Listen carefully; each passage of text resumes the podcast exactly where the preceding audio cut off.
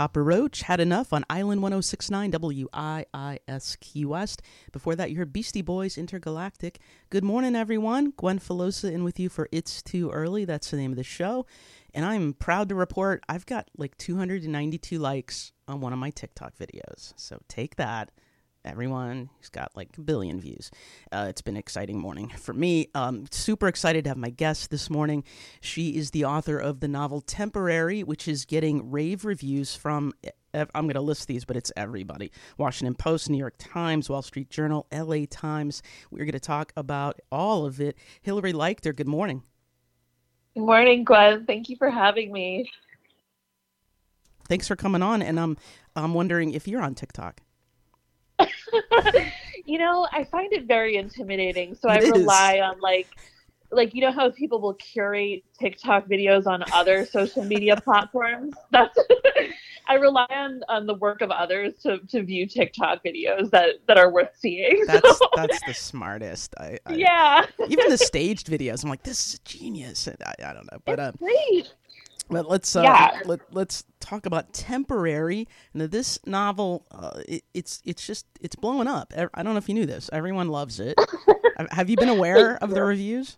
I was not aware. I thought I thought my mother wrote all of the reviews, so I wasn't aware. Just that Washington Post one. Right. Yeah. Yeah. They brought her into um, that one. Just um. Now, now this centers around uh, a woman who's navigating her way through. Um. I think I think you you called it late stage capitalism or uh, temporary jobs and maybe not being valued or um, being treated very well. Is this sort of autobiographical? Sure. I mean, who who amongst us hasn't experienced the like the job that you have to have that mm-hmm. that you don't want to have? And I I wrote the book at a time in my life when I was working a lot of those jobs simultaneously for a long time and I um you know it wears on you in a very specific way and you start to feel like the things that you're told are marks of adulthood when you're younger mm. like a a house, a full time job, a, you know, health insurance.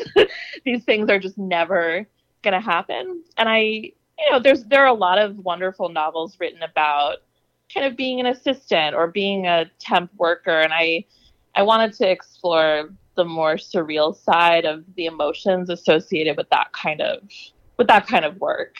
Um, so yeah, it's it's emotionally autobiographical. The character in the book works as a pirate. I can't say that I've ever done that. Okay, not yet. Yeah, yeah, but I mean, like you know, everyone has been in workplaces that are scary, and I think that's like something that you can relate to, whether or not your boss is a pirate captain or, or you know, or just a, a CEO. yeah, and um, we're talking about. Uh, I like that she's unnamed. I don't. That just. I think that's really cool. I don't know. She's not. Oh, I think that's great. Um, eighteen boyfriends, twenty three jobs, and a ghost. A ghost. Yeah. Who comes in to give advice? Yeah. What what's what's going on in this? Well, it's um. I mean, the the world in the book is sort of like ours, except not. It, there are certain things that are possible um, that are that are just not possible in our world. So she, one of the early jobs that she has in the book is filling in for the the chairman of the board at a major corporation called Major Corp, and um, after that job is done, she meets the chairman that she's been replacing, and he's he's dying, and he asks her um, for her next job to carry his ashes around with her so he can be a man about town. Mm. And she thinks this is kind of like a, you know, a final wish and she obliges, but but he he's very much present in the afterlife and he, you know, he emerges from the necklace bearing his ashes and asks her to take him to the new hot restaurants and to to go to the club. yeah, so he's he's very much a character in the book and um you know, it's not so different from the way we're seeing all of these billionaires race to the moon right now, mm-hmm, um, mm-hmm. race to space, and he's he's a wealthy person in the book, and so capitalism allows him to buy immortality.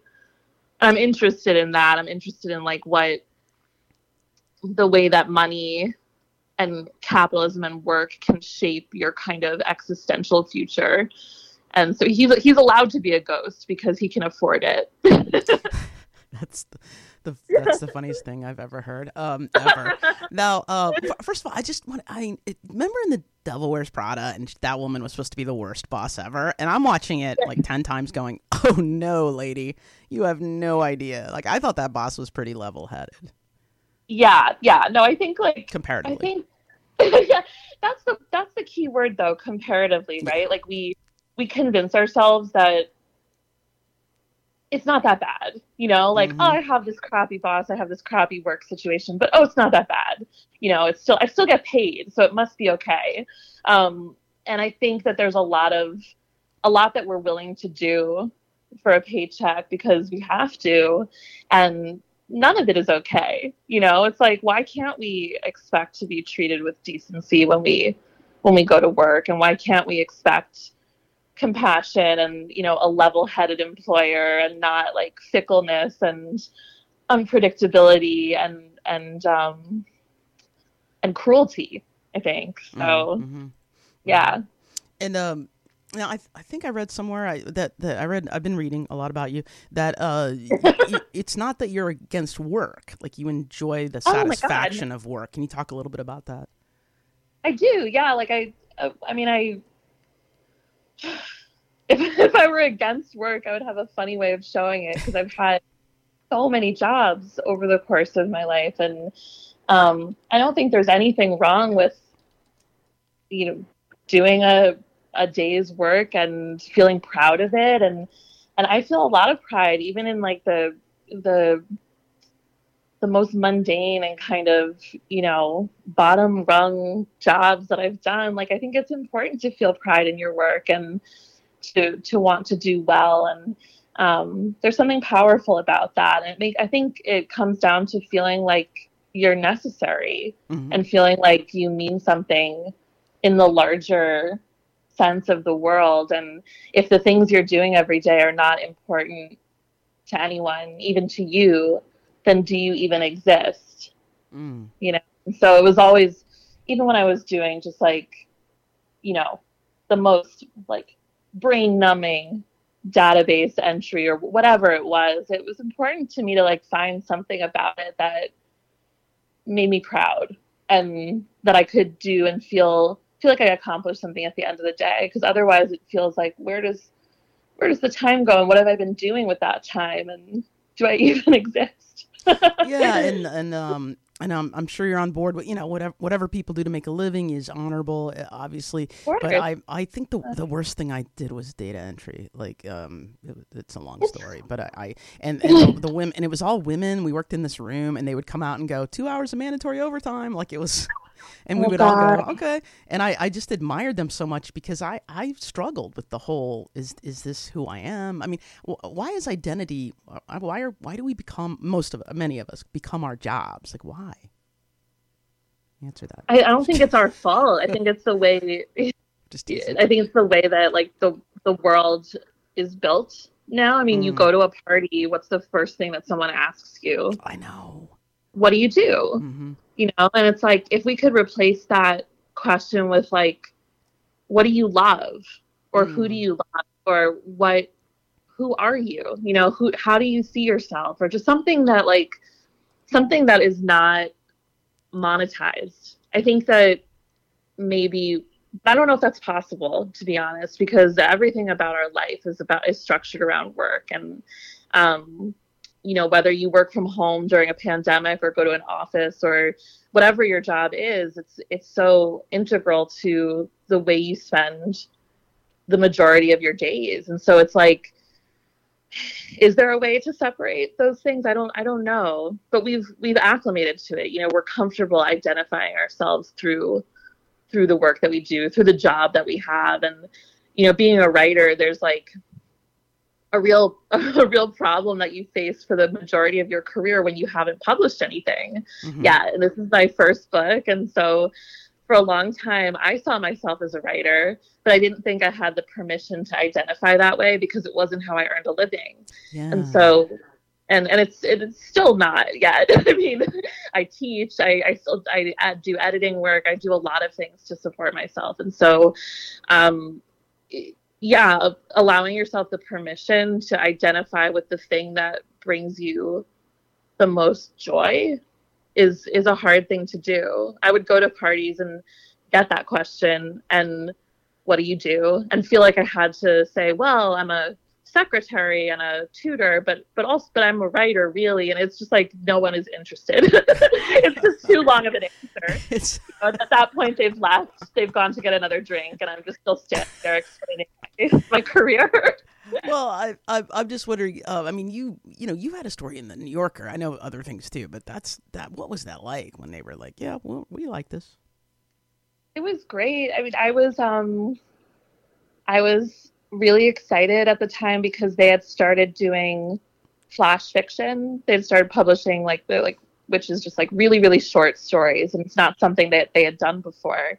And um, that was kind of the mode that I was writing in at the time and so I I thought well if if they're ever going to be interested in anything mm-hmm. that I'm mm-hmm. doing this might be the moment and it was a it was a wonderful experience. I, just like the the attention to the sentences and the edits. I, I saved every every scrap of paper that they gave me with notes on it. I just I feel I feel really grateful to have had that um, to have had that experience. That's great. That's great. And um, uh, wanted to ask, you know, uh, what what was your 2020 like? I know we're you know, you know still dealing with pandemic, but I mean, what did was it? Were you able to write a lot, or was it was it kind of you know too depressing, or how'd you handle? Sorry, that's so sweet. That. I mean, I think a lot of people did did write a lot. I I had a really hard time feeling like anything mattered that I had to say. You know, I felt like I had nothing to say that that mattered, and um, which is a maybe a good feeling to have every now and then. to like just to just feel like like I want to listen and I want to absorb things instead of speaking. And um, and so I read a lot during the pandemic. I mm. ended up turning my attention to reading, and I was I was teaching remotely a lot of different students, undergraduates, and um, and adults, and and kids, and that was a that was a profound experience because I I love teaching, but also coming together every day with a group of people, and we were all kind of in our own little you know, pandemic shells mm-hmm. and struggling through different things and just being able to talk about books and talk about writing and escape the I don't know the crushing monotony and damage that that I think this year has presented. It was a real it was a real gift. Um, yeah, it was. I had a weird year, just like everyone else, with a lot of loss. But then also my book came out, which was a lot of good news and happiness and it's a it was a time. It's still happening. Yeah exactly exactly. And um oh before i forget though wanted to uh, there's a character in this book whose name is anna and she's portrayed mm-hmm. as successful because she wears a lot of cashmere. And I'm, is that inspired by any, any you can tell us. We're not going to tell anyone. It's i mean she, she's kind of an amalgam of all of the the women in my life who I love, who are who are my age, you know, in their mid 30s, and we all went to school together, and you know, they they chose um, paths that allowed them to kind of like have kids and move to the suburbs and um, have a a job with health insurance and mm. and I was seeing this happening and just thinking like I missed the memo. Like, what did I Me mess too. up along the way? oh, we both missed the memo. Okay, good. I feel better. Um, and it's not. It's a. It's not jealousy, right? It's like a different emotion because I love these people and they're it is important. Different. It is. It's. Different. It's. You feel like you feel like um, you feel like you're on a different timeline and and no one told you that and mm-hmm. it's it's a weird feeling and so i was thinking a lot about that and then also just I feel like cashmere is one of those beauty um trophies that like it's it's not even that I, I find cashmere like very itchy and uncomfortable. I, have never understood. I mean, I, I want to yeah. like it. I want to enjoy it. I want to. It's beautiful. It looks like I should like it, but it feels like one of those things where you see someone in a cashmere coat and it's like, oh, they they bought that coat and felt great about it. and um, it, it's like one of those like markers of wealth and success that that I I don't know, was some somehow burrowed its way into my brain and it's you know, it's not a marker of success for me, but I felt like, oh, what is what is this character physically going to look like or be doing or be wearing that's that will show that she's she's happy and she's comfortable. And if you could like distill happiness into a possession i feel like maybe it's cashmere awesome awesome and yeah. I, I, know i'm running out of time but you have a uh, a feature you have the greatest website by the way it's super awesome oh thank you and um uh, it, it, it's a random job generator i did it twice and i I it was way too clever for me, but it was awesome. but it was it was something about a Honda Civic, and I was like, this is too clever for me. Um, I, I need TikTok to. Um, did, how did you come up with that, or what? Um, that seems like a lot of work. Yeah, it was really fun actually. I worked with a friend of mine who's a coder, and I, I, I wanted to do a little piece of marketing for my book that was just like extra content, you know, and, and fun and and generative and just a silly thing for people to enjoy. And so I um, I wrote all of these descriptions, almost like fortunes. They're like they're kind of like fortunes. like fortunes. Yeah, so like jobs that you could be assigned, and then you click the generator button, and it assigns you a kind of fairy tale-ish or horror movie-ish job or or satirical job. And um, a friend of mine helped me set it up on my website and it was it was time consuming writing everything and i thought it would be so hard to design but he's a genius and he was just it's like oh yeah yeah. yeah, he was like, "Oh, it took me five minutes." It's um, something? Yeah, it, it's ra- random job generator. It's under it's under the the menu item jobs. Everybody. Also, um, I, I love the about. When I hit the about you, it just says it says hey. and it, it doesn't go into your it, a lot of some a lot of times those are those bios are too long hilary i don't know if you knew but yours is so oh, succinct sometimes i'm like get to where what you're doing lady no one wants to hear my life story i, you know, I do I, I wanted to know more because i was like oh she just kept oh, it real she kept it like hey here's how you contact me and uh, here's my here's my stuff but it, it just says hey it says hey that just made me super happy. Um, thank you so much for. I hope it's not too early for you.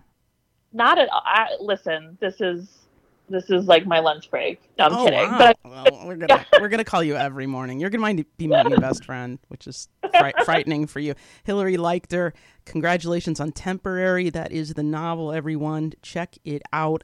Uh, have a great and wonderful day. Thanks, Gwen. You T- too. Take care. Bye bye.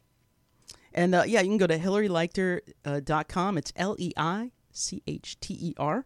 And uh, check it out, temporary. We're going to push on with a song, going to come back with your headlines and weather forecast. This is Van Go Go with both of us. Stick around.